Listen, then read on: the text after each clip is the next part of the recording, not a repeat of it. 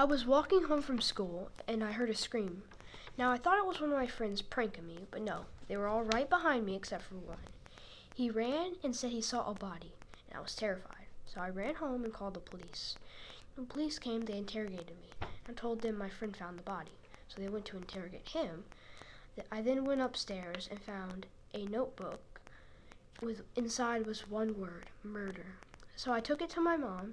They, she took it to the station, and my mom was terrified of all this. So when the police came to our house again, they delivered bad news. Your friend is in juvie. We suspect he might have killed someone. I thought, wow, my friend is a murderer. After that, me and my mom tried to tried to ignore what had happened and had dinner. And after that, but my mom fell to the ground in pain. And then I saw my friend standing above her with a knife. Movement and he ran upstairs, so I chased after him.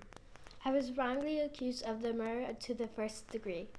When I told him the police when I told the police about him, he tackled me saying, I'm going to have to run for the rest of my life. So we were fighting, and I flipped him over my shoulder, and he fell out the window. I checked his pulse after he fell outside. He was just knocked out. So I helped my mom up and called an ambulance for her. When the police came for my friend Ryan, they took him away. When I showed them the notebook, they took it to the station and came back a few minutes later. When they came back, they said, After full analysis on the notebook, we know who the killer is. It's you. They then tackled me and put me in the cop car. Then they were searching for the house for more evidence.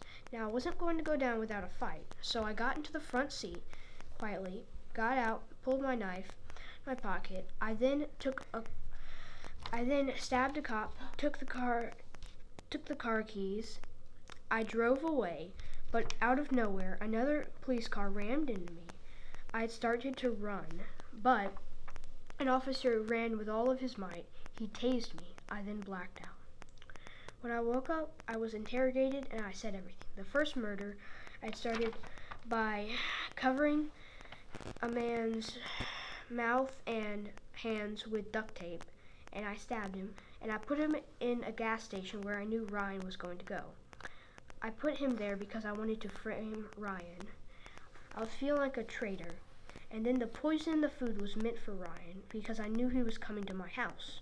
But I forgot all about it and I poisoned my mom instead. After I admitted to the crime, I was put behind bars. I am now serving two life sentences. sentences.